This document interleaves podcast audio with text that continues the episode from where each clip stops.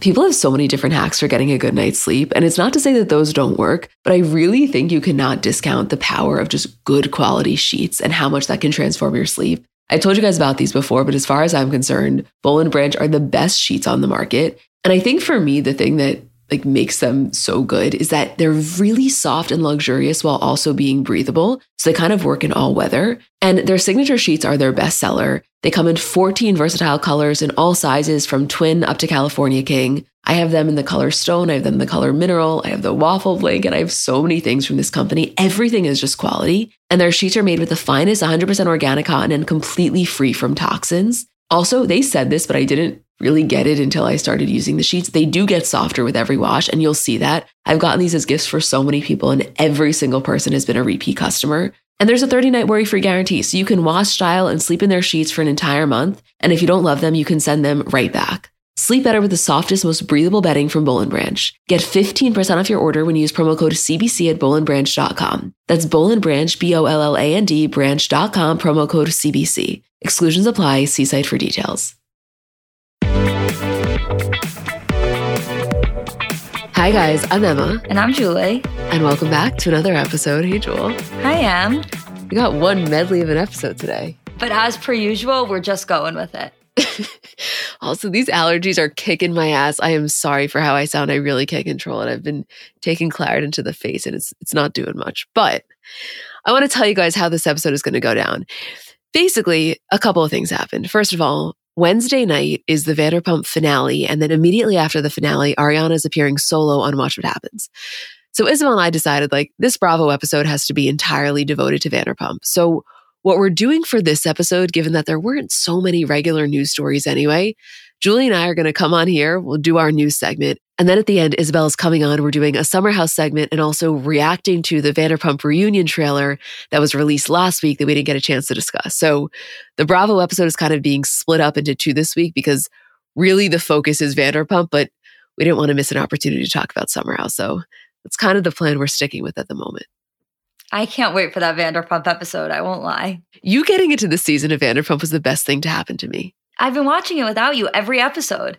and then listening to the podcast. I know. You and Isabel asked you to listen to it as like a re listen. And I was listening to it and I forgot that I was supposed to be listening like with my ears on to pay attention to anything that you needed me to. And I texted you. I was like, I cannot believe that I listened to yours and Isabel's podcast as a literal fan. No, that was like the weirdest thing to happen. Do you think, here's my question Do you think that you would have gotten as into Vanderpump this season with everything going on if you and I didn't basically live together in Florida this winter? Because you had to watch it because I was watching it. Do you think that you would have watched it anyway? Yeah, because I can't have everybody talking about something to this extent and not know what's going on. Okay, so not a hell of a lot going on regular news wise. Honestly, I don't know how you feel. I want to start with this rumor that isn't necessarily news, but the amount of DMs we got about it were kind of overwhelming. So this started on DeuxMoi because DeuxMoi got a submission. The subject was Starlet looking for vacay property and maybe more. And the message said, this A-list reality star was spotted touring properties in this warm location. The thing is, she was using a certain newly single A-list athlete's golf cart as her mode of transportation. Just friends or maybe more. So then, via page six, Kim Kardashian shopping for home in Tom Brady's community. Pair are, quote, friendly. I'm going to read this and then we'll discuss. Kim Kardashian and Tom Brady have struck up a friendship as she looks to buy a vacation home in his exclusive Bahamas neighborhood, multiple sources confirmed to page six. Kardashian got Brady's advice ahead of making a trip to look at property at Baker's Bay Golf and Ocean Club, an exclusive members only residential community in the Bahamas, we're told. Kim flew out to the Bahamas this weekend and was spotted touring the resort. A well placed source tells page six, quote, Kim really likes Tom. She phones him and asks for his advice on Baker's Bay. However, the insider tells us there's currently, quote, no romance between the two. Kardashian was seen being driven around the resort in a golf cart, although it did not belong to Brady, despite rumors, we're told. Tom was not in the Bahamas at the time of Kim's tour. This is like, what, what do you think about this? I don't think anyone was taking this too seriously, but definitely allowing themselves to go there for a second. And then we find out that it's it's not even his golf cart. like I don't know. To me, I I never gave this this rumor much, but I just feel like we as a society have to decide that if we're going to get on board with a rumor, we need a little bit more. Okay, so here's here's the thing though, and this is where we are very hypocritical. In general, if I just heard you say that, I would agree with you, right? Like if we really want to dive in deep on a rumor, we at least have to extract some aspects of truth from it. The thing is, if it was a couple that we were more excited by, like let's say it was this exact same story, but instead of it being Tom Brady, it was Drake, and it ended up not being Drake's golf cart, you and I would have come on here and said, you know what? There's not a lot of substance to this, but that little glimmer of hope, that's enough. We're all in on this. So I think it's honestly subjective. No, it's not it's not what we would have said. What we would have said is that based on exactly the scenario you're describing, like I think we would have said, guys, it's obviously nothing and this doesn't mean anything, but just for the fun of the podcast, like maybe we can go there. Like maybe we can just discuss it in a fantasy world. The only reason that we're not discussing this Tom Brady thing with any sort of validity here isn't because we're not into the couple and therefore being into Drake gives it more validity. It just gives it more fantasy. There's no there's no fantasy I've ever had that involves Tom Brady. And especially Tom Brady with Kim. I don't know how anyone else feels. To me, that does nothing for me. Although, listen, the, the caveat that has to be given is that, as we've discussed many times, when the initial Kim and Pete rumors came out, we physically could not have been more incorrect. So, technically, is anything possible? Yes there is just no world in which this is this is even remotely a thing to me. I just think, you know, Kim is in this universe now where it's not at all uncommon that she would phone Tom Brady for a favor and if it was his golf cart that would also make sense. You know, she is in this group of very very high-powered, very famous people. They all exchange favors. I'm even going to go as far as to say I don't think it's the craziest thing if next week Kim's going through her PR and she does those stories where she tags in the typewriter text on bottom in white writing who sent it from her that Tom Brady is sending TB12 gear and she's posting that in the gym, which of course would send the internet into a tailspin. But to me, it's just friends support each other's company. So yeah, I, I don't know. I think this is like hilarious, but not necessarily fun to fantasize about. Yeah, I mean, it, I'll actually go as far as to say that usually when rumors come up about Kim and other equally famous, if not more, or even less famous people, I'm usually like, I don't know if I believe it, but I'm willing to go there because how fun would it be to talk about it? Or like, how fun pop culture wise would it be if that was true? This is one of the first ones that have come up where I'm like, I hope that's not true. Me too. And also, which we were going to talk about this in the Kardashian recap, and we will, we'll put a pin in it. But, you know, there's a whole camp of people that think Kim is dating a Laker. Yeah, I've seen that. There's nothing to that. I mean, they think she's dating Lonnie Walker, I think I saw on TikTok.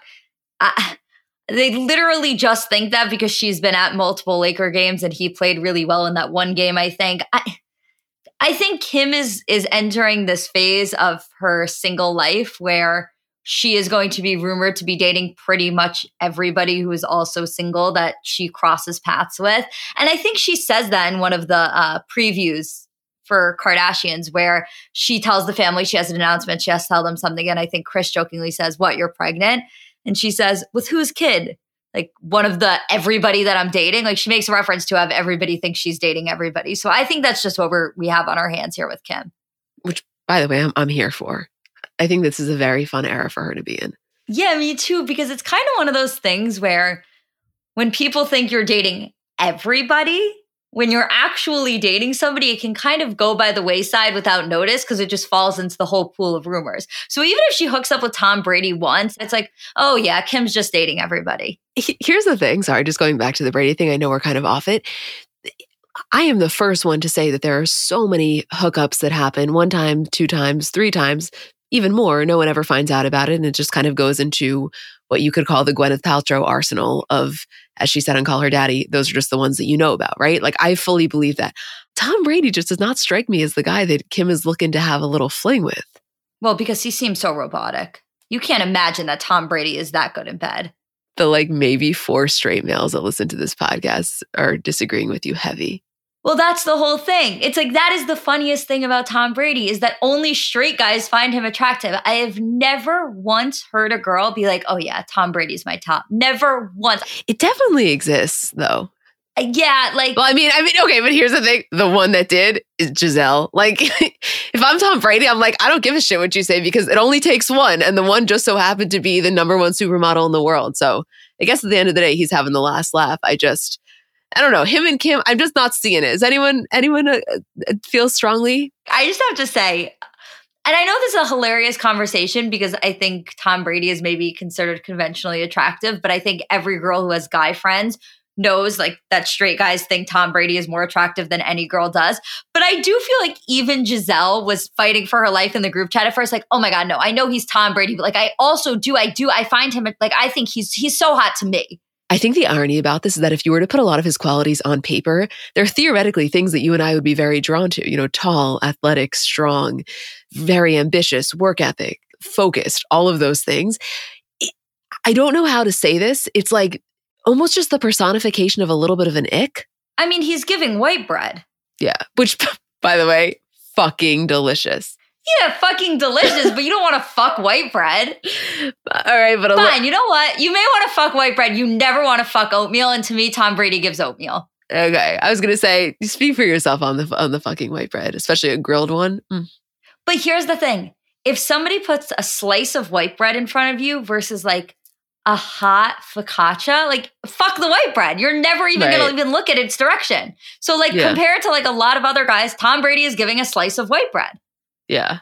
If I'm choosing, obviously it's focaccia any day of the week. If I'm really choosing, you really want to get down to it, it's the Cheesecake Factory brown bread. Yeah, of course. And honestly, I'm just out here looking for a little bit of seeded rye. Give me a little bit of seeded rye, throw on some brisket. We're going to have ourselves a day. True. This isn't necessarily a news story in the traditional sense, but this happened this morning, and obviously we have to mention it. Martha Stewart is one of the cover stars of the 2023 Sports Illustrated swimsuit issue. And first of all, for anyone who has not seen the photos, we will put the link in the description. They absolutely took us out. But second of all, it just feels so fulfilling to have this tangible representation of Martha Stewart's icon behavior. You know, it's like we all knew was happening. We saw it in the comments, we saw it in everything she does, but these actual physical covers that I cannot wait to get my hands on. Like that is the thing that I am so excited to see, to talk about, to just be alive for. We've said it once, we'll say it a million times. Our favorite person on social media, both in their own posting, in their captions, in their comments, and their content overall, a hundred percent hands down, it is Martha Stewart. I just want to read one excerpt from the issue. Martha Stewart is the founder of the first multi channel lifestyle company, an entrepreneur, the best selling author of 99 lifestyle books to date, and an Emmy Award winning television show host. Reaching more than 100 million fans on a monthly basis through her magazines, television shows, books, and products for the home, she's the go to source for the homemaker. Stewart is the OG of influencers. Quote, when I heard that I was going to be on the cover of Sports Illustrated swimsuit, I thought, oh, that's pretty good. I'm going to be the oldest person I think ever on a cover of Sports Illustrated, Stewart casually admits. And I don't think about age very much, but I thought that this is kind of historic. Stewart says she was motivated to participate in the 2023 SI swimsuit issue to demonstrate that women can look good and feel great at any age. Quote, Age is not the determining factor in terms of friendship or in terms of success, but what people do, how people think, how people act, that's what's important and not your age, she says. Fucking love this woman. And so many M of our favorite comments and posts that we've ever done have been Martha Stewart posts. Most recently, the infamous What's Queso post the one where we did, which is still my favorite, and I talk about this all the time, the Martha's DeuxMoi confirmed. And it was just every picture of her running into a celebrity somewhere at dinner with a celebrity, a celebrity over at her house. Like uh, she just, she works the internet and the world of celebrity in such a unique and special way. Where I think the reason that we love it so much too is because she's not even aware of the fact that she's doing it most of the time. Well, that's really the charm of it all because so many times I think what can be off putting is just how aware you are of how aware the celebrity is of what they're doing. And with Martha, you know, we always say there's at Martha Stewart and then there's at Martha Stewart 48. And those are two totally different worlds. At Martha Stewart, very curated brand page run by a team. At Martha Stewart 48, that is truly Martha Stewart herself running that account from her Bedford, New York home. I'm not saying she doesn't need help with posting certain things, but that is her. That is her responding to the comments. I mean, we have studied comments for the last, what, six years, and you can tell when it's the person versus when it's not. I'm telling you right now, Martha Stewart 48, that's coming directly from her. And it's exactly what you said. It's her being both unaware of how hysterical she is, yet at the same time being very aware of how iconic she is. And it's the combination of the two because it allows her to say whatever the fuck she wants, yet with such conviction. And to me, that's the magic of it. It's not so dissimilar from a Kathy Hilton. Yes, similar but different. Martha is more aware of her funniness and her icon behavior, whereas Kathy Hilton kind of only realized it as a result of the response to her. where Martha is so cemented in who she is. I mean, she really defies age in a way where it goes far beyond this cover. Yeah, it's the wit, it's the savviness. It's there's there's a lot to it. Yeah. I just love this. It was like what a fun thing to see when you wake up on Monday morning that Martha Stewart is one of the cover stars for Sports Illustrated swimsuit issue.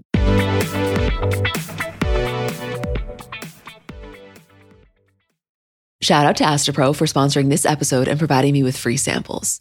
So, I don't know if you guys suffer from allergies, but kind of a new development in my life is that I apparently do. I didn't used to, but in the last few years, I've noticed specifically as the seasons change that I start to have allergies. And to me, there is nothing more uncomfortable than that feeling of nasal congestion. Like you just don't feel like yourself. And I was really looking for something that worked because so much of this stuff doesn't work. And I found Astepro to be really helpful. So I think it could be for you too if you deal with this kind of stuff. So Astepro is a first of its kind nasal allergy spray. It's the fastest 24 hour over the counter allergy spray, and it starts working in 30 minutes while other allergy sprays take hours. Astepro is the first and only 24 hour steroid free allergy spray. And Astepro delivers full prescription strength indoor and outdoor allergy relief from nasal congestion, runny and itchy nose, and sneezing. By the way, that 30 minutes thing is real. And for me to have relief in 30 minutes is just a game changer. Get fast acting nasal allergy symptom relief with Astepro. Go to asteproallergy.com for a discount so you can Astepro and go today. A S T E P R O allergy.com. Astepro and go. Uses directed for relief of nasal congestion, runny nose, sneezing, and itchy nose due to allergies. So Mother's Day is coming up, and I know sometimes it can be difficult figuring out what to get your mom because realistically, no gift is going to do justice for how much you love and appreciate her. But I'm sure you've done the classic, you know, bathrobe, candle, sweaters, gift cards. If you're looking to mix it up, I want to tell you about Aura Frames. So they were named the best digital photo frame by Wirecutter. And it's just the kind of gift that is guaranteed to bring joy because realistically, there's nothing our parents love more than seeing us. So for them to be able to see more of us, even if you don't live close by, like that is probably the best gift you could give a parent. They're Wi Fi connected. They come with unlimited storage, so you can share as many photos as you want from your phone to your mom's frame. And it's easy to set up. It takes about two minutes to set up a frame using the Aura app. We have one in my kitchen, and every time my dad comes down for breakfast, like it just makes him so happy. There's pictures of me, pictures of me and my parents when I was little, pictures of my grandparents. Like I think as a parent, you never get sick of that. And it's just the kind of gift I know she will love. Right now, Aura has a great deal for Mother's Day. Listeners can save on the perfect gift by visiting auraframes.com to get $30 off plus free shipping on their best-selling frame. That's A-U-R-A frames.com. Use code CBC at checkout to save. Terms and conditions apply. I do want to move into something that we were really surprised by. I know not everyone's going to care about this one, but I certainly think it's newsworthy enough to mention. So on Thursday, it was revealed that Jeremy Allen White, who's most known for his role as Lip in Shameless, and his wife Addison Timlin were divorcing after three years of marriage, and she was the one to file for divorce. So just a quick moment of background. They have two daughters together. They first met in 2008. 2018, they had their first kid. 2019, they got married at the Beverly Hills courthouse. And 2020, they had their second kid. So this news comes out on Thursday, and just a few days later on Mother's Day, she puts up this post. It's a very long post. It's beautifully written. You can definitely read it. But in it, there were some lines that point to her confirming the news and also just things that give us a better sense as to the timeline because she starts it out by saying, being a single mom is not how I pictured it. Later on in the post, she says, doing it alone has given me more strength and more empathy and more tears than anything else in my life ever has. And she then goes on to thank everyone who has helped her over the past nine months, which is interesting because in January of this year, he took home the Golden Globe for his role in The Bear. And during his speech, you know, he thanked Addison, who was in attendance with him, saying, I love you deep in my bones. Thank you for all that you do. Thank you for everything that you've done. And later on Instagram, she posted saying, When we were 14 years old and I saw you perform for the first time in drama class, I couldn't take my eyes off you. When we'd run your lines for Shameless, I'd be so tickled knowing beforehand what everyone would get to witness the next day on set.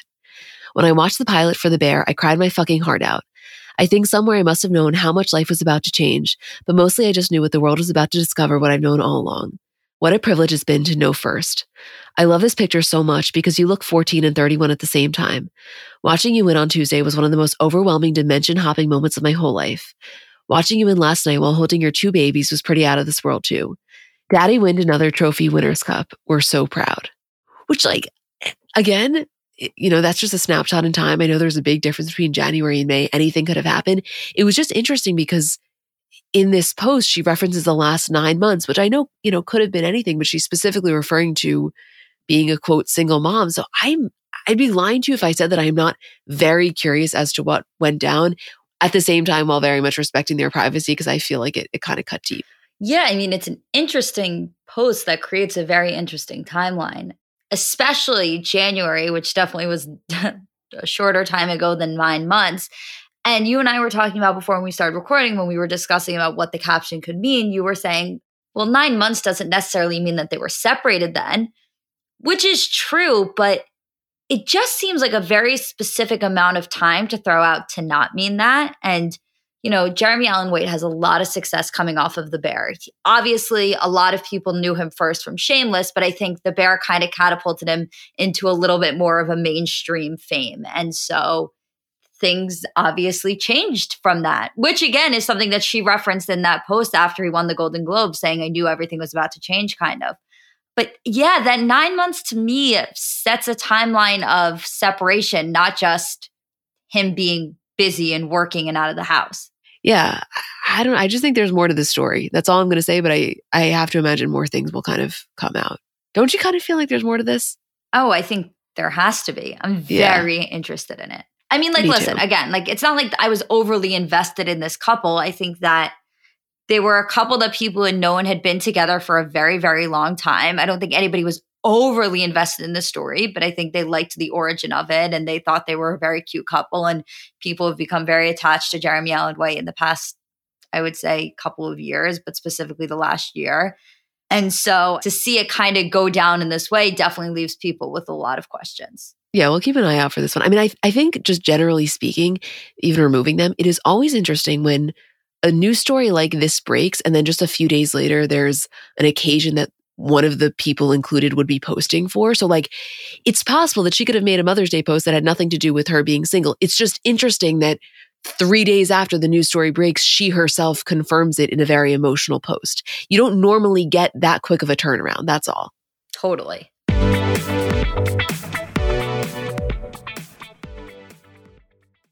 So the weather is finally getting a little warmer. And one of the most fun parts about the seasons changing is kind of the wardrobe revamp that comes along with that. And if you're looking to update your wardrobe without spending a fortune, I want to introduce you to Quince because I really think that they do quality essentials kind of better than anyone I found. And I've told you guys about them before, but specifically as the weather is getting warmer, their linen dresses, like such an easy throw on, so comfortable, such good quality. To me, if you put on a linen dress with a pair of white sneakers, a little cardigan over your shoulders, to me, that is such a chic look. Also, their washable silk blouses, they are so comfortable, but you look so put together. They have great like scoop neck t shirts, just comfortable, easy staples. Like that is what I like about them. I think that you can really build just a quality wardrobe collection with their essentials. And the best part is that all Quince items are priced 50 to 80% less than similar brands. So by partnering directly with top factories, Quince cuts out the cost of the middleman and then passes those savings on to us. And Quince only works with factories that use safe, ethical, and responsible manufacturing practices and premium fabrics and finishes.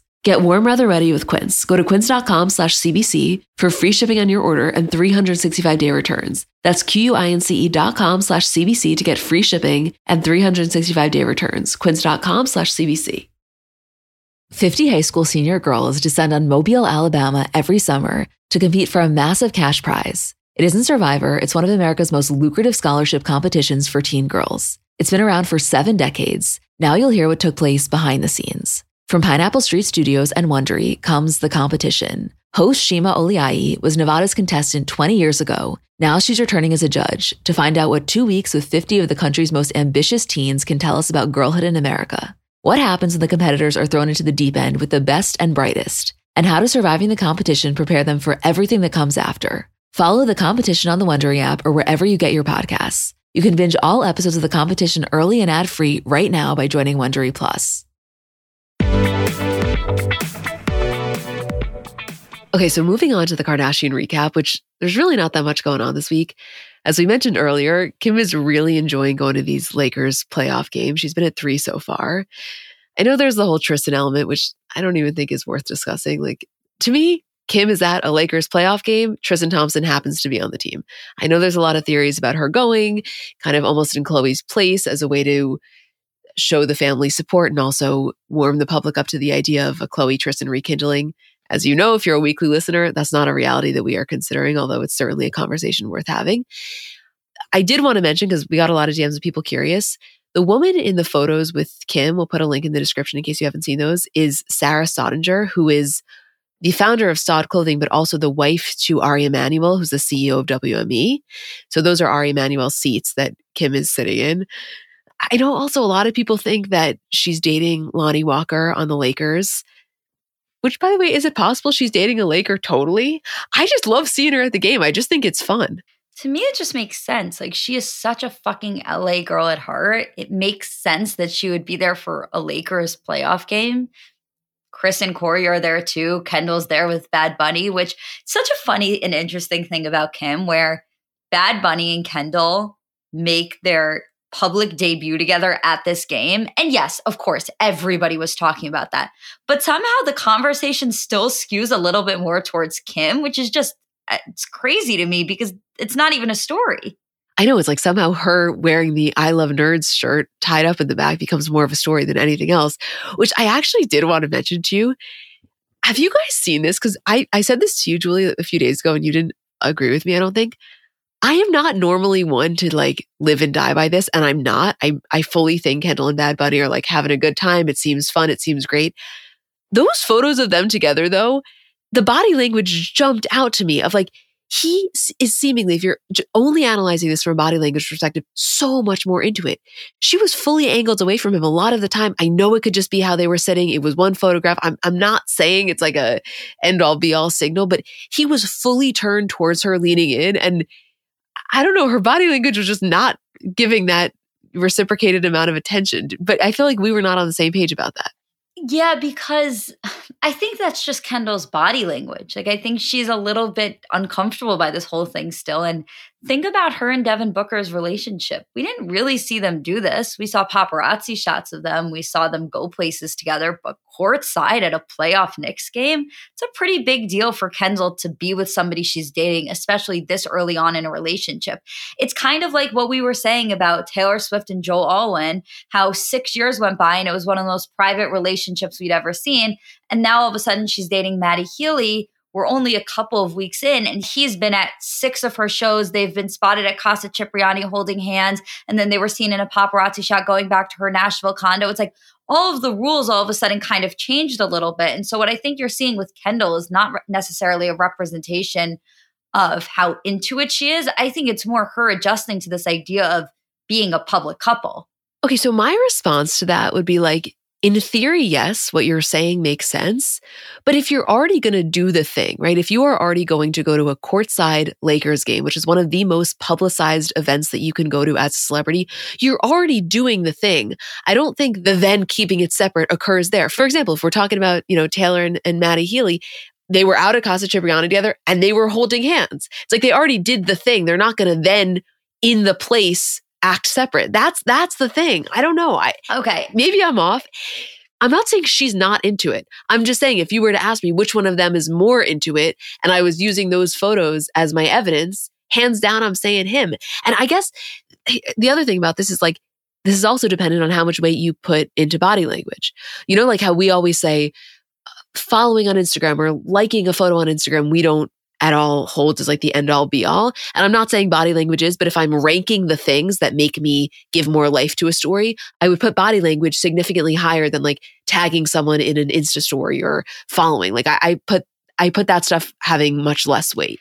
Okay, so here's my thing with Kendall. I, I typically agree with you. I think body language is a really important indicator. I just think that we know Kendall pretty well. For a member of the family who has seemingly hid away from the cameras and has very much expressed not wanting to be as public as the rest of her siblings, we've also seen a lot of her over the years. And we kind of know the way in which she operates and thinks and works. And Kendall has a very anxious brain.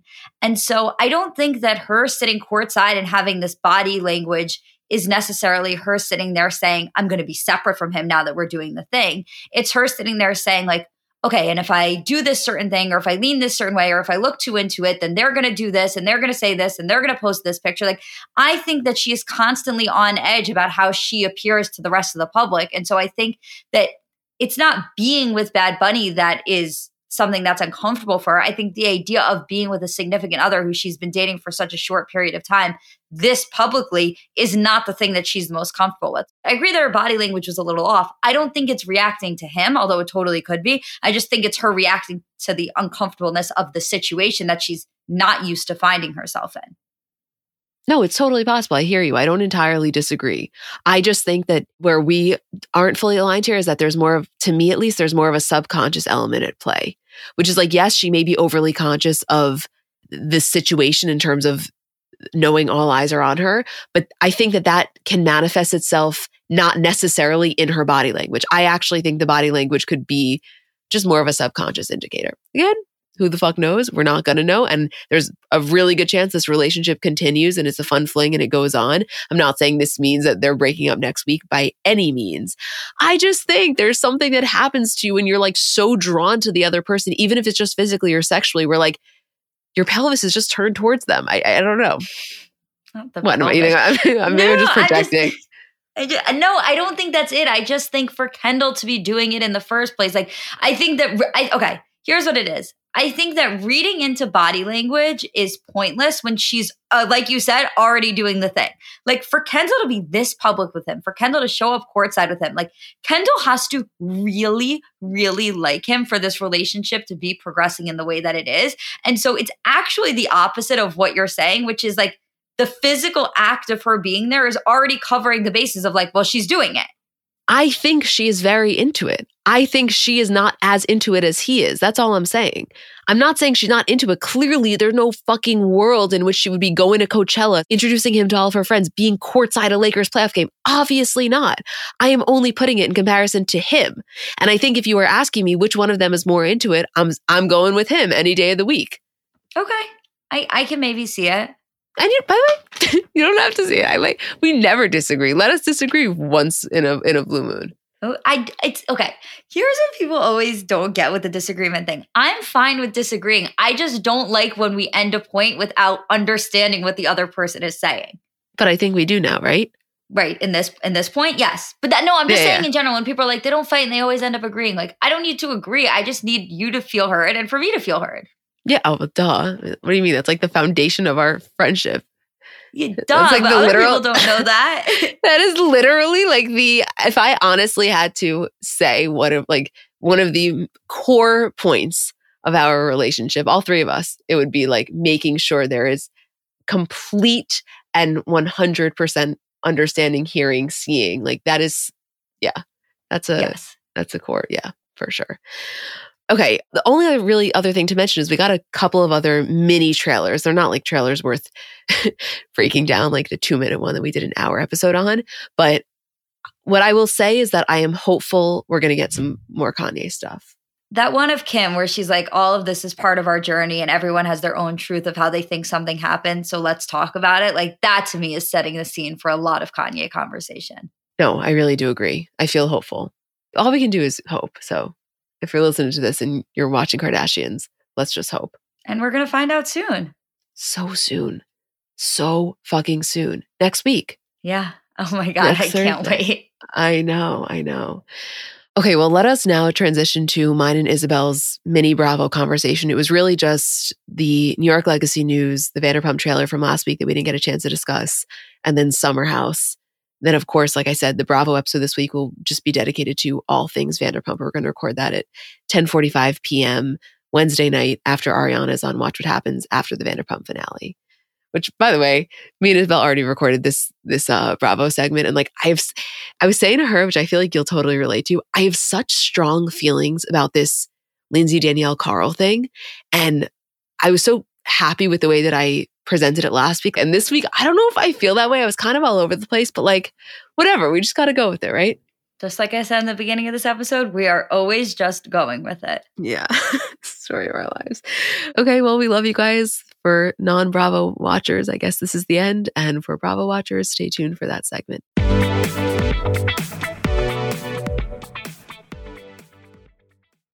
People have so many different reasons for wanting to learn a new language. Maybe you have an upcoming trip or just want to pick up a new hobby or skill or just connect with a new culture. I know for me, when I was abroad in Barcelona in college, I'm not going to say that I was fluent in Spanish, but I definitely got to the point where I felt really confident conversing. And when I got home, my dad said to me, Emmy, if you don't use it, you're going to lose it. And he was so right. Like I entirely lost it. So Rosetta Stone's been really helpful for me. So if you are in that same boat or you want to learn a new language completely, want to brush up your skills, whatever it is, I want to tell you about Rosetta Stone because they're the most trusted language learning program available on desktop or as an app. And it really kind of immerses you in the language that you want to learn. So, first of all, they're the trusted expert for 30 years with millions of users and 25 languages offered. It's fast language acquisition. So, they immerse you in many ways. First of all, there's no English translation. So, you really learn to speak, listen, and think in that language, which in my experience, I know I'm getting it when I start to think in the language. It's an intuitive process. So, you pick up a language naturally, first with words, then phrases, then sentences, and it's designed for long term retention.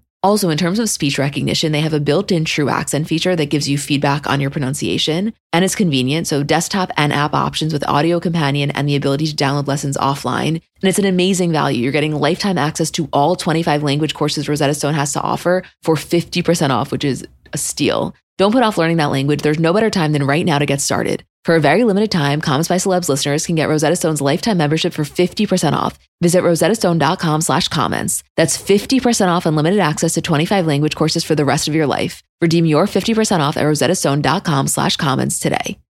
So I know we're all kind of operating at a different skill level when it comes to makeup. Like I have some friends who they do their makeup and it looks like they got it professionally done. I have others who know nothing about any products. And then I would say I'm somewhere in the middle. Like, by no means am I very skilled, but I think I can hold my own. And in terms of my everyday, I'm just doing mascara, lip gloss, and maybe a little bit of highlighter on my inner corner. So if I'm only using a few products, I need them to be excellent. And I've recently been very into the Thrive Causemetics mascara, which I'll tell you about in a second. But just in general, a note on the company. For every product purchase, Thrive Causemetics donates products and funds to help communities thrive, which I just love knowing that I'm buying from a company that does that.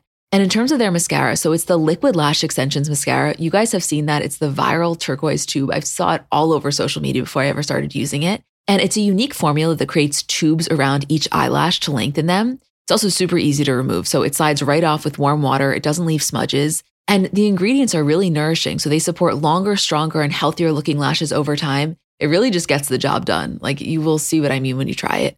Refresh your everyday look with Thrive Causemetics, luxury beauty that gives back. Right now, you can get an exclusive 10% off your first order at thrivecausemetics.com slash CBC. That's Thrive Causemetics, C-A-U-S-E-M-E-T-I-C-S dot com slash CBC for 10% off your first order.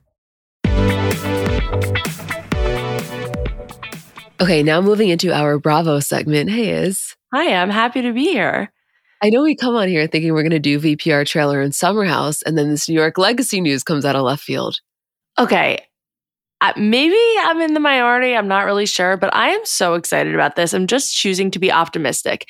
Is this the RHONY legacy we were expecting when we first heard the news so many months ago? Probably not. Now it's an ultimate girls trip. They're going back to the house in St. Bart's where Aviva Drescher called Sonja and Ramona white trash, where Luann maybe or maybe didn't hook up with the pirate, where Heather Thomson broke her nose. And uh, like that's just good enough for me. I'm happy. We have Kelly Killoren, Bensimon, Luann, Dorinda, Sonja, Ramona, and Kristen Taekman. I'm pumped. I have nothing else to say but that. I mean, how are we going to put all these women together in a house in St. Bart's and not have TV magic? Of course we will. Of course we will. Luann, Dorinda, Sonja, and Ramona, just even seeing pictures of them when they hang out or seeing them today at the upfronts, putting them on a trip. Ramona's going to complain about her drinks. I'm sure she'll get into it with Kristen again. God knows what will happen with Kelly. She probably will make some hilarious TikToks. Like, it, it's just going to be fabulous. Like, I'm really excited. And I think doing it as an Ultimate Girls trip was an incredible compromise because there were a lot of moving parts trying to make this happen at all. I mean, I think the other thing to acknowledge here is that these women have been off of our screens for a little while and not by their choosing. So if there was ever a time for them to bring it, it is now if I know anything about these women, they are going to leave nothing behind or on the table. We also today got the new trailer for the new Housewives of New York, which is premiering July 16th. Hard to tell. I know we are all very skeptical, but I do think it's a solid group of women. And, you know, we've said this before, but as long as we're not going into it comparing it to OG New York, because it will never be OG New York, it will be something different, I think we can have ourselves a really good season. It just feels so weird to see it as season 14 of Real Housewives of New York when it should really be like season one, part B, like the new chapter. I don't know, just something about it being the 14th season. It's like, no, this is a season one, but I- am ready. I'm ready for it. I think it'll be good. And I'm hoping it will give us like a Miami energy, which is just, I think, the gold standard of these new shows when they come back, for us at least. Okay, getting into this Vanderpump trailer. I mean, you guys, Listen, by the time this episode comes out, we'll only have one more day until the Vanderpump finale and Ariana and Watch What Happens, which kind of feels as though the reunion trailer was left in the dust since we didn't get to talk about it last week. But we need a moment to just freak out. Like, it's not even that either of us have anything profound to say necessarily. We only got bits and pieces, but holy fuck. This just brought me right back to where we were the day that it was filming and how close after everything happened that this was filmed. Seeing Raquel and Tom in the trailer together in those black outfits that we saw them, you know, in the paparazzi photos, fucking paparazzi swarming the reunion. Like, what? Ariana showing up in the 1 800 Boys Lies sweatsuit and Lala and seeing that Tom and James are the ones that get into the fight. Like everything about this, it gave us so much without ruining anything. Not that there is that much to ruin. We know what goes down, but just like seeing them all in the same room hashing it out is just a high I will never get over. So actually like have it in front of us, oh my God. Ariana in the green room saying, I don't see anything good coming for either of those fucking rats. The Andy voiceover, a reunion that may be more explosive and dramatic than anything we've ever seen in the show's 10 year history. Ariana to Tom, don't even look at me. You don't even deserve to look at this. Oh my God. Tell me if you agree with this. I was expecting for Ariana to sort of lean one way or another in terms of really crying emotional versus like a fuck you attitude.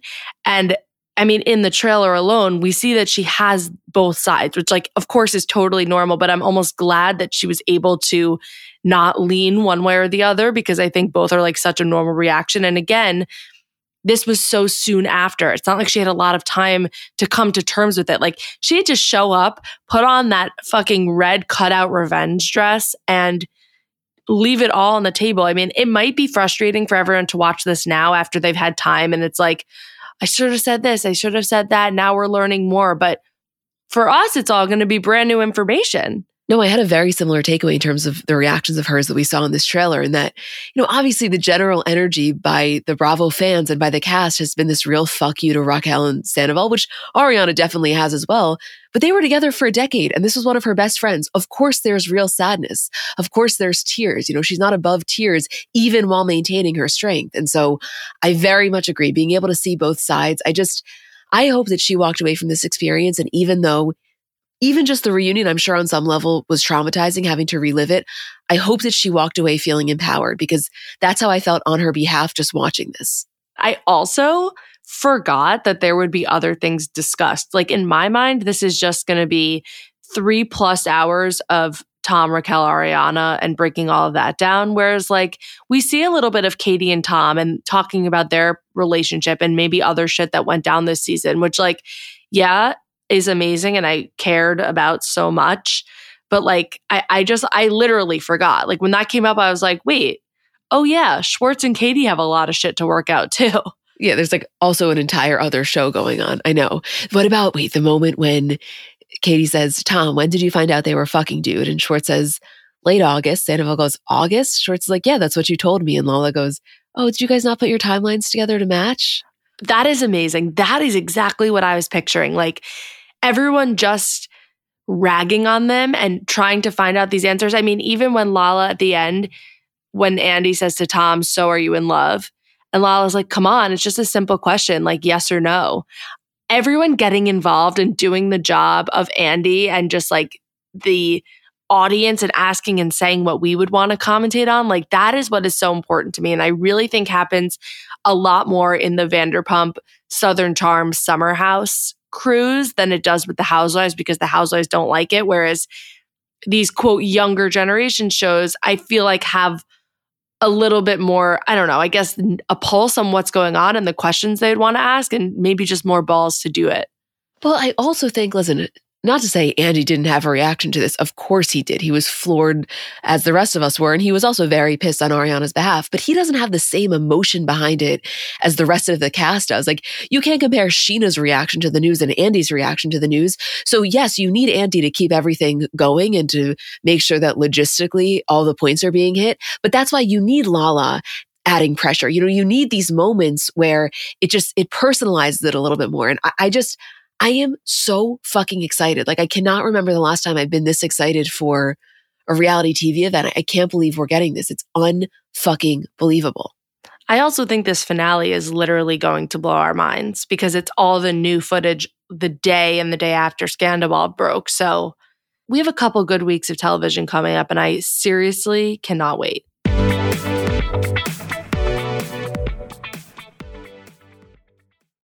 So I'm a big fan of transparency across all aspects of life. Like, generally speaking, there's pretty much nothing I wouldn't rather be told straight up. But specifically, when I'm buying something or paying for a service, I just want to know what I'm getting myself into. And oftentimes there can be so much nonsense or so much yada yada. For example, sneaky terms hidden in the fine print of contracts, or bills that randomly go up without properly alerting you, or budget airlines with cheap fares but then exorbitant fees to make up for it elsewhere. And we just should not need to be dealing with this type of yada yada in our lives. And yes, you could read every single word of every single contract, and that's one way of avoiding it. Or you can go with the trusted brand like Metro by T Mobile that helps you to get ahead and not pull you back. That's right. You don't take yada yada from life, so don't take yada yada from your wireless provider. Metro by T Mobile has no contracts, no credit checks, no surprises, and nada yada yada which honestly gives so much peace of mind. Like you shouldn't have to compromise for an okay option with sacrifices when you really deserve that full transparency. Stop by one of over 6,000 Metro stores nationwide. Have you ever noticed how celebrities have brighter, whiter looking eyes? Their makeup artists have a little secret in their kit Lumify Redness Reliever Eye Drops. Lumify dramatically reduces redness in just one minute. It literally happens right before your eyes to help them look brighter, whiter, and more awake for up to eight hours. No wonder it's so loved by influencers, celebrities, and makeup artists, and has over 6,000 five star reviews on Amazon. Lumify is also the number one eye doctor recommended redness reliever eye drop, and it's FDA approved. No bleach, no dyes, plus, it's made by the eye care experts at Bausch & Lomb. So whether you're on set, on a date, or running on just a few hours of sleep, you can have eyes that look brighter and whiter with Lumify eye drops. When you try it, you'll see that it's what your eyes have been looking for. Check out lumifyeyes.com to learn more. Okay, so moving on to Summer House, which there's so much to discuss here. I don't know how you felt, but to me, the response that I had to last week's episode was probably the strongest of a reaction I could have to one of these shows. And that, like, I really felt it personally, the way that I was reacting to the way that Danielle was at that engagement party.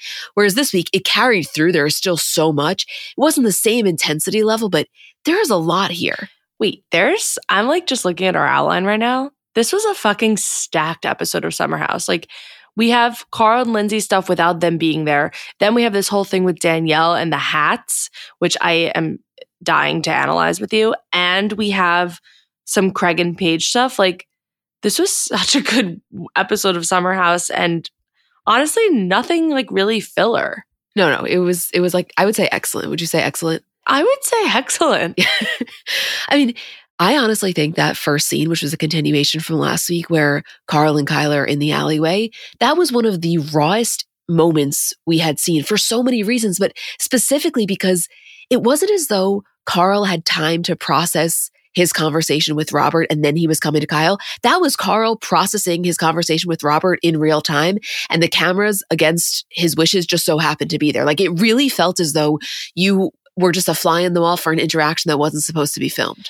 Yeah. And I think the emotions are so high. Like when you're having a, even the happiest of moments in your life, you are just at a level 100 naturally. And sometimes that can make things just feel so big and out of your control. And I think at that moment, he sort of felt the weight of the world on his shoulders. And like, did I really do something to fuck it up? Did I really ruin Lindsay and Danielle's friendship? Like, you're almost not thinking logically. And you know, what I found very telling about this scene was not even just between Carl and Kyle. I think they actually had like a lovely friend moment, and Kyle was really helping him calm down and see things from a new perspective. But Lindsay coming in hot and immediately just being on the defense with Kyle. And Kyle's like, whoa, you don't even know what's been going on here. Like, I am on your team right now. I'm helping Carl. And I've been saying nothing but nice things about you tonight and helping with this proposal and trying to make it exciting for everyone in the house. But Lindsay, I, I don't know, that was sort of like her default reaction to him. Did you feel like that too? I did feel that way, but honestly, it was so much less to me about the Kyle of it all. He was almost a casualty in all of this, and so much more about that initial interaction between Carl and Lindsay because Carl was really going through it, which like I really want to analyze all of those thoughts and emotions and feelings he was having in one second. But when Lindsay comes out and after, you know, she has that moment with Kyle, she says to Carl, I told you Danielle was going to do this and I told you you were not going to feel bad about it, remember? And then you still feel bad about it. And he was like, yeah, because I'm a human being and I don't like hurting someone's feelings. And I don't know. I did not like that one interaction. I, you know, if, of course, listen, if I'm Lindsay, I'm just pissed. I am pissed that my engagement weekend, one of the happiest weekends of my life is being even remotely tarnished by Danielle's bullshit. Like I, I get why she is so annoyed and her annoyance isn't directed at Carl. It's directed at Danielle. But of course she just has a sour taste in her mouth about the entire thing. I get it. But it was like in that moment, I wish that she could have just made Carl feel a little bit more seen. You know, he, she was very invalidating to his emotions because she is so pissed at the person that is causing him to have these emotions. And I get it, but I didn't feel like it was sufficient because I, I, I just wish she could have taken that second to say, okay, like let let's talk about this, even though she didn't want to. Yeah, I think she's just really mad at the whole situation and she doesn't want Carl to sort of like succumb to it because she's able not to.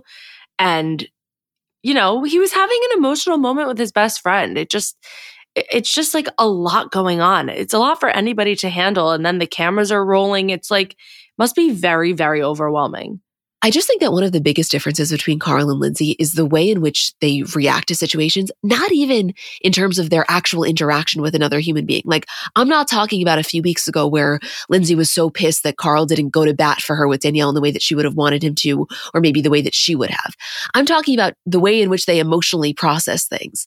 And so, what I see happening here is like Lindsay is getting pissed that Carl's emotional reaction doesn't match what hers would have been in this situation because hers wouldn't have been to internalize and to feel bad and to feel empathetic towards Danielle. It would have been, no, fuck you. And this is what I'm doing. And in that moment, that's not where it was hitting Carl. In that moment, it was making him feel insecure and sad and guilty for hurting someone. Not even saying that he was like, quote, right for that, but that's how he was reacting. And so it was almost like there's this sensitivity that's lacking sometimes coming from Lindsay, even though she's just responding based on the way that she processes things, which is just factually in a little bit more of a hardened way than he does. Yeah. And I feel like you can always tell when they are processing things on their own and how it comes out versus like, for example, when they call Kyle the next day and are talking about skipping the boat. And you can really just tell that they've had a conversation about it. And it's like a we, like Lindsay's talking about Danielle's negativity and Carl is talking about, you know, how he thinks it's best for him to stay out of the house right now. Like it's just always so obvious. I mean, by the way, as they should, but when they've like sort of therapized it with each other versus like you said, they have their own very, very individual, unique reactions when they're sort of dealing with things on their own. And again, this is a time where you were so hyper aware of the reality TV component of it all, meaning if they weren't on a show, most likely, or honestly, maybe he would have based on the way that Danielle had been acting, but most likely Robert wouldn't have taken the 24 hours post engagement to bring this up to Carl. You know, like everything is so fresh and he wants to just still be riding this high and he doesn't have that ability to. So I think that was also really weighing on him. He was like, why am I doing all of this? Like, this show is now becoming a, a factor in why I can't fully enjoy my engagement. Yeah, it's like I think the big moments in your life like this, when the show is around, I feel like a, a lot of reality stars probably deal with this. It's like, why am I doing this? Like now I'm going to look back on my proposal and all of these elements of being on the show are going to tarnish it. Like that is really probably something really sad to stomach. It can be an incredible thing. It can provide you so many opportunities. It can document it. It can add so many fun elements, but also it can add in the shit like this. Like we even said last week when Kyle has to pull Carl aside and even tell him in the first place that Danielle was upset. Like, would you really do that at your best friend's engagement party? Probably not. I mean, you know, it's a, a lot of years of conditioning. It's the producers, it's the situation. It's like, all right, we got two episodes left. You know, you can't just leave this hanging and call him two weeks later because the filming is wrapped at that point. So it's just, it's really hard. And also, I checked, I know we were like curious about the timeline. Based on everything, Lindsay and Carl got engaged at the end of August, and the news about Danielle and Robert breaking up was six months later. So, you know, obviously there were things happening months before that they broke up. But I think that this was a time where Danielle and Robert, I assume, were still in a pretty good place before things, I think, began to sort of crumble to the point of them breaking up.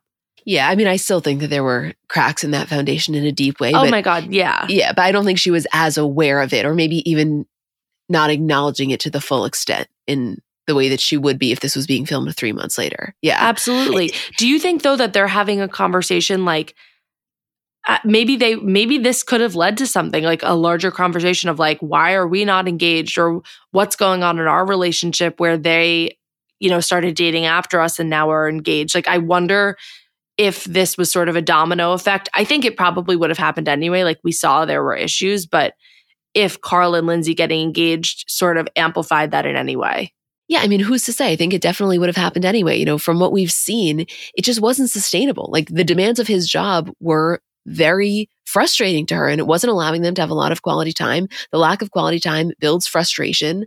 I think she was going through some other shit internally. It just it wasn't it wasn't going to happen. This wasn't the time for them. Who's to say is it possible they could get back together? Yes. But I think we did start to see cracks in that. I mean, there's so much here. Obviously, I want to talk about post boat day with the hat situation, but I just want to go back to what you said about the phone call when Kyle calls them and, you know, Carl and Lindsay have this very united front of they're not going to come back. They think it's best, which I agree. Honestly, for their sake, it probably was best that they didn't. But what I think is happening, at least from my lens as a viewer, is like there's this really interesting conflation going on about how they're having the best day of the summer, them meeting the cast, and Carl and Lindsay aren't there, right? And if you look at it from Carl and Lindsay's angle, they're saying, you know what? Danielle's negativity is taking over what should be a really happy moment for us. So we are going to remove ourselves from that. And that whole situation is what's causing this weirdness. Whereas the rest of the cast interpretation is like, yeah, obviously that was going on, but also Carl and Lindsay's energy helps to create this space that is not the most enjoyable for all of us. And I think that if I'm Carl and Lindsay, I'm like, that's not entirely fair because some of the reason that they were or would have been so off was because of the environment that Danielle was creating, even though prior to any of this Danielle shit happening, everyone in the cast, even their closest friends, had acknowledged that, like, yeah, there's something about them together that does create this little bit of a weird environment. Do you know what I mean? Did I explain that at all clearly? Like, yeah, because I think we came into the summer and it was like Carl and Lindsay came in and it was like womp, womp, womp. Like, no one really was dying to hang out with them.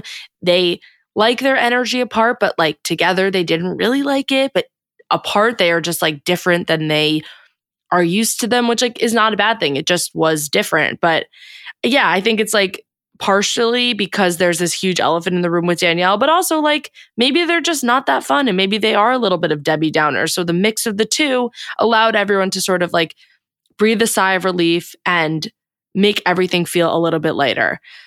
Okay. I, I actually am bursting to talk about this hat thing. This was so wild, Isabel. This was wild. I, I mean, like, let's just put this in perspective for a second. Lindsay and Carl clean out their entire room. Like they pack up like they are never coming back to this house ever again. Okay.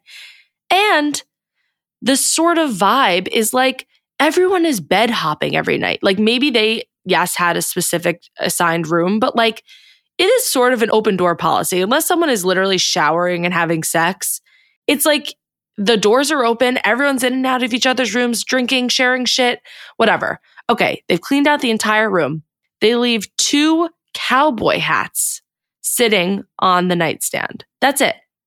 Not a charger, not a toothbrush, not a face wash to be found. The boys go into the room to see, like, oh, is it really empty? They see the two hats and they put them on and they're just running around having a good old time. They're not putting the hats in the pool, they're not ripping them, they're not destroying them. And Danielle comes in, and you literally would have thought that they took Lindsay's engagement ring and were like rubbing it up on the sidewalk, or that they were reading their diary or throwing their personal photos, one of a kind, into the bushes. I mean, if that's not the most loaded reaction to analyze, then I don't know what it is. Oh, it beyond so. I mean, beyond so. To her, the cowboy hats and I should say the removal of the cowboy hats signified a true ending that she didn't want to believe existed. Because even in her confessional, she says, as much as I hate what has happened, as much as I hate that they've moved themselves out, as much as I hate that I wasn't a part of their engagement, I still love them and I'm still loyal to them. And I feel like people taking shit out of their room feel so permanent, like it's an end, an ending that I didn't want. Which again was very evident in her extreme overreaction to really what was a pretty playful situation. And there's so much to unpack even in that. My thing is if I'm not even Chris and Corey, because they were just the stand ins, but if I'm anyone in that house, really honestly, if I'm Kyle and I have kind of been the in between between this engagement and then communicating it to Danielle, I'm sitting there saying to myself, you have made the energy in this house unbearable for the last 48 hours because of your reaction to their engagement. So much to the point that people in this home felt uncomfortable even being excited for them based on the scene that you created. Now, all of a sudden, you want to come in and police the way that people are allowed to react to them not being there, even though the reason that they are not there is because of you? Like, that is I understand she was just fucking freaking out and something about the cowboy hats really, really triggered her. But that was such a lack of self awareness in the moment to be like, the only reason this playful moment was even able to arise was because of the scene that you created, thus causing Carl and Lindsay to want to leave. And you then get on this high horse acting as though nothing happened for the last 48 hours. And your loyalty that you had to them pre this whole situation is now fully reinstated in a way where you get to play the moral authority. It's like, where was your loyalty to them when the rest of the house wanted to celebrate the engagement?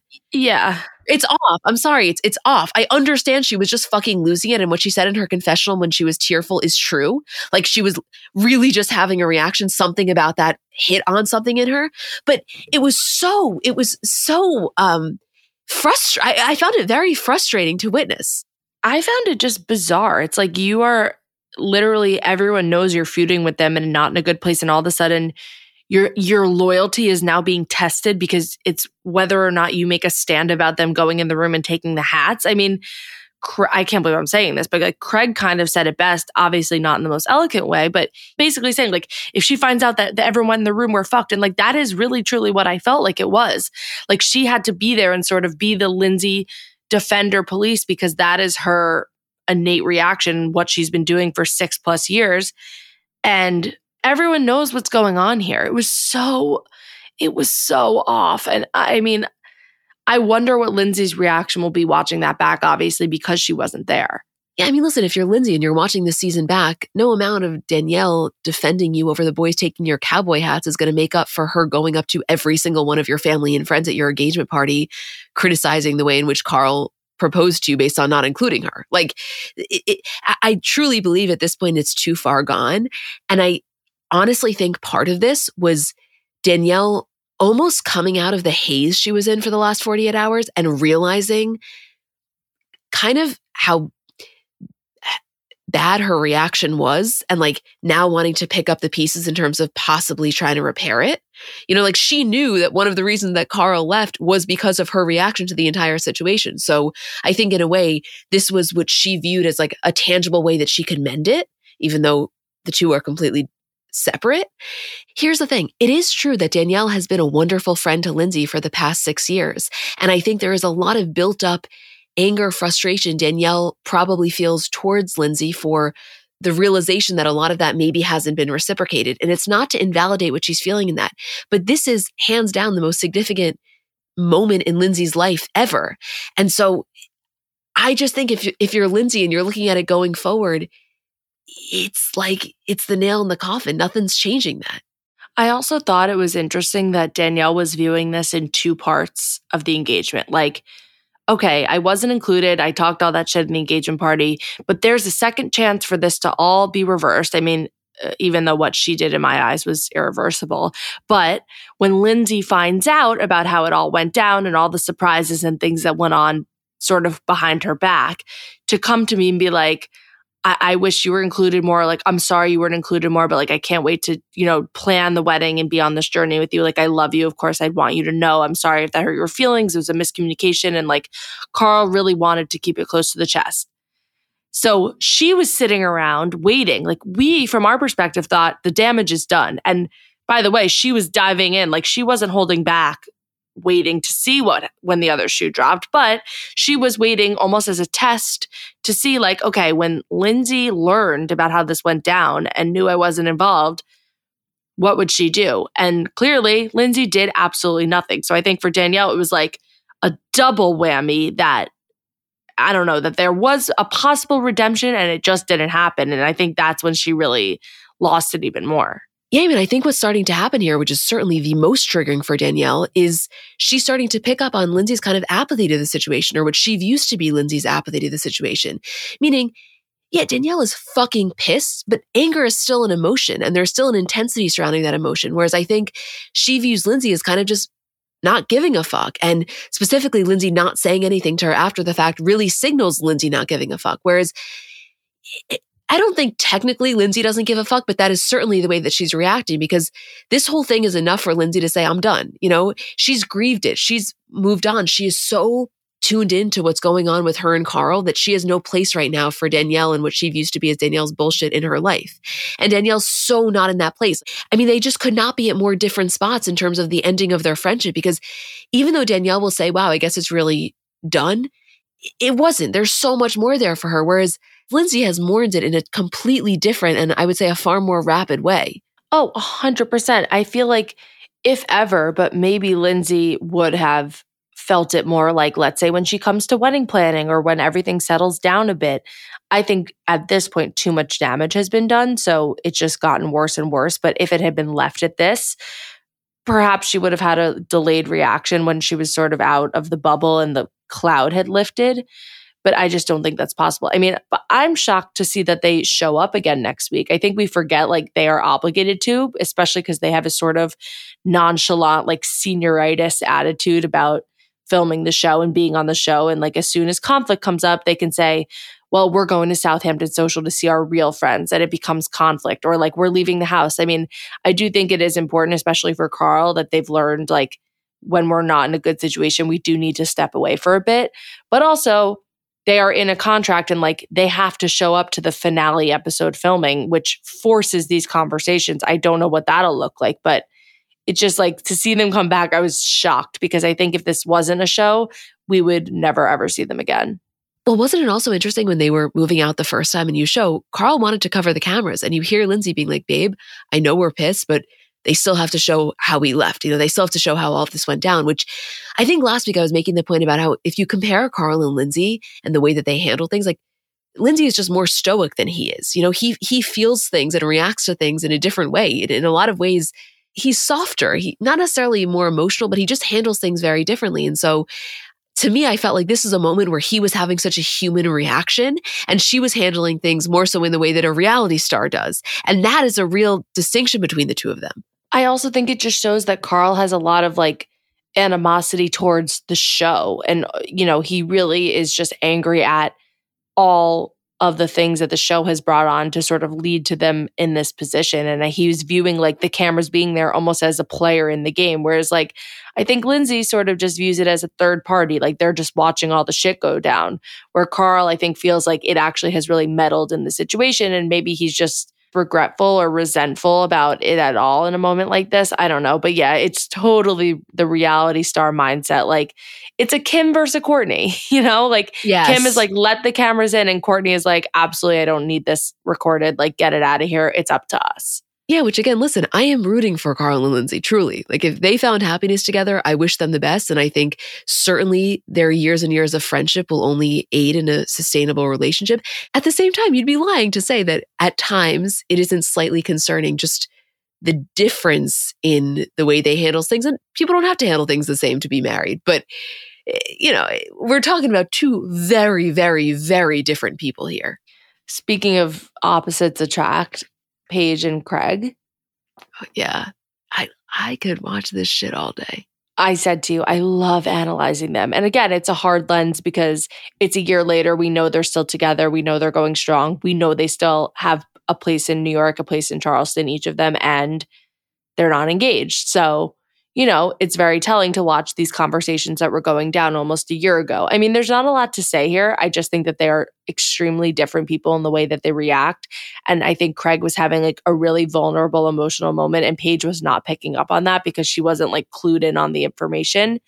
And it's just like, it's a lot, you know? It's a lot also when he's coming in as a visitor to the house and she's there with all the girls. Like, I do understand when they can't have a moment alone how it can be like really, really taxing, especially when you have other shit going on outside of it that's upsetting you. Well, I think the other thing that was going on here, and I'm not sure how you felt about this or how anyone else felt, but you know, in the past, we've seen Paige can get frustrated with Craig's reactions to things and that he can be very over the top. He can be dramatic. Sometimes he has these big, strong emotions to things that cause him to react poorly. And then Paige is the one that has to deal with the aftermath. But to me, this was a totally different type of situation. This was him having an emotional internal reaction. He really wasn't taking it out on anyone. He was kind of just going through it. But I think what's happened is that she's almost been desensitized to the drama surrounding his feelings because at times it can be like so detrimental. And this was maybe a moment where like he was allowed to be a little bit dramatic because he was just hurting and he felt really invalidated by her not reacting. But in the past, her not reacting has been the best method to handle him. So it was kind of just like a disconnect. It was honestly a little bit awkward because I felt that he, you know, just wanted to be nurtured and she definitely wasn't giving nurturing energy. At the same time, she gets frustrated with him and maybe it's hard for her to differentiate. I just like, I root for them so fucking hard. I really, really do. And I think that they could have a great life together. It's just, you know, I do go back to the Charleston, New York thing of like, it, it's such a different way of life. And I'm not saying a compromise can't be made, but at a certain point, if you want to have children, which they both express wanting to have, it's, I don't know, there's just a lot of obstacles that go into that. I just don't see either of them budging. And it's like, you can be so in love, a perfect match, whatever. But if neither of you literally will pick up and move your stuff physically, what does that look like? I mean, do you live in Charleston, keep a place in New York, but then Paige isn't like, I, I don't know. I just don't know what those conversations look like.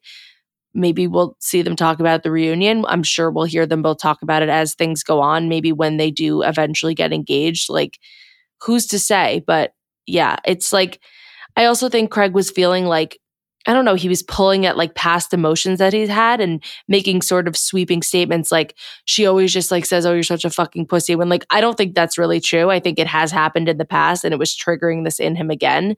So this was I just I just fucking love watching them. I honestly don't even have that much to say. Like there's not much to say here because I think that they actually do work things out and talk things out, but it was just like a fascinating aspect of this to watch when I was expecting it to just be more of Danielle and Carl and Lindsay. And then we got hit with like this real storyline about Craig and Paige and watching them interact. Well, but even before that, when he's with Ciara and they're having that conversation, and he says, Yeah, you know, I didn't realize that maybe we were farther away from it than I thought. And I was always a love is enough guy. And now I'm starting to realize that I do have to, you know, put some importance on the more logistical factors. Like he's having a real shift in the way that he's viewing this whole situation because obviously his you could call it more naive or more hopeless romantic approach is now uh, being challenged a little by her uh, more intellectualized processing of this. And so it, yeah, it's it's really le- so much less about Paige and so much more about Craig. And I think the way that he is starting to wrap his head around the reality of their situation, I don't necessarily mean that negatively. It's just different than the world that he's been living in, and it's just rare that you are getting a front row seat to watching someone process that in real time. Yeah, I mean the it's not really about his mom's birthday. It's about not being there, feeling disconnected, and maybe the reality that he might have to be away from them for a long time. It's so many things. Oh my, I mean, I really do think we need a like summer house, but them in New York, just watching them live their normal lives, not in the house. Cause like it's fun and it's great. But again, we've said it a million times, they've sort of grown out of it. And we need like a Sam and Corey vibe in the house. And then just to watch these characters sort of grow and blossom and do their thing outside of the house and be like grown-ups, you know? Like I love Kyle. I just don't need to see him like in a theme party outfit drinking and making an announcement on the mic again. Like we've done it, you know? Yeah, I mean, I just think that you do a medley. So it's like maybe let's have five less themed parties and use those to shoot you know, Craig and Paige in her New York apartment talking about what they're going to do with Charleston. I really do think if Summer House, if they want to keep the cast relatively how it is now, they have to transition to some more city scenes because I, I it, it adds more substance in a way that makes it feel more authentic. Because if you think about it, if you map out their summer, like there's just more time and more of their life decisions being made in the city than there are in the Hamptons. So like we need to see some of that. You can't you can't make right. up for lost time just on the weekends like from the viewer perspective. I don't know if people agree or disagree with that, but that's how I feel. Uh, yeah, we're just missing half the story. I don't know. This was a lot. I, every time we record a summer house segment, I actually other than last week last week i really stand by everything i said. Sometimes in the moment here i'm like fuck i don't i don't think the point landed in the way that i wanted to because i have such strong feelings about this but it's hard to get it out sometimes. Well yeah we also like could literally talk about this for 10 hours you know? And i say this every time but it's true like I, I change how i feel every second. Like they could tweet something post something we could see something next week that could literally flip it all on its head for me. So I don't know. These are just sort of my initial reactions. And like I hear you say something, I'm like, oh wait, yeah, I also agree with that too. But I know. It's just it's so fun to analyze. I know. I think the thing for me is that just generally speaking, the way in which Lindsay handles pretty much every conflict is so antithetical, not only to the way that I do, but also to, to like the way in which I would feel the most supported for someone to. So it's strange for me to be more on her side, definitely with this Danielle thing, while still disagreeing with the surrounding elements. Like I thought that that conversation with Carl, I thought it was hard to stomach. I'm not going to lie to you. You know, like even though at the end of the day, if you're asking me if I'm more on Danielle or Lindsay's side, I I'm more on Lindsay's side, but I still think that aspects of her personality that can be challenging come out in the conversations with Carl. Like it's just a lot. It's it's a lot. it's a lot. Yeah. Oh, okay. Well, that is a wrap for today. Isabel and I will be back this week for all things Vanderpump. I mean, we're we're gonna record that episode what 1045 after Ariana's on Watch What Happens. I'm like so excited. Like I want to listen to our episode right now. I'm so jealous of future me. I know. I'm so excited. Holy fuck. Okay. Well, we love you guys. Thank you for listening. Thank you for letting us do this. Thank you for putting up with these interesting episode formations. And uh, we'll see you later this week. Tell the celebrities they got to get more interesting. They got to take a note from like the Summer House and the Vanderpump cast. Ain't that the truth?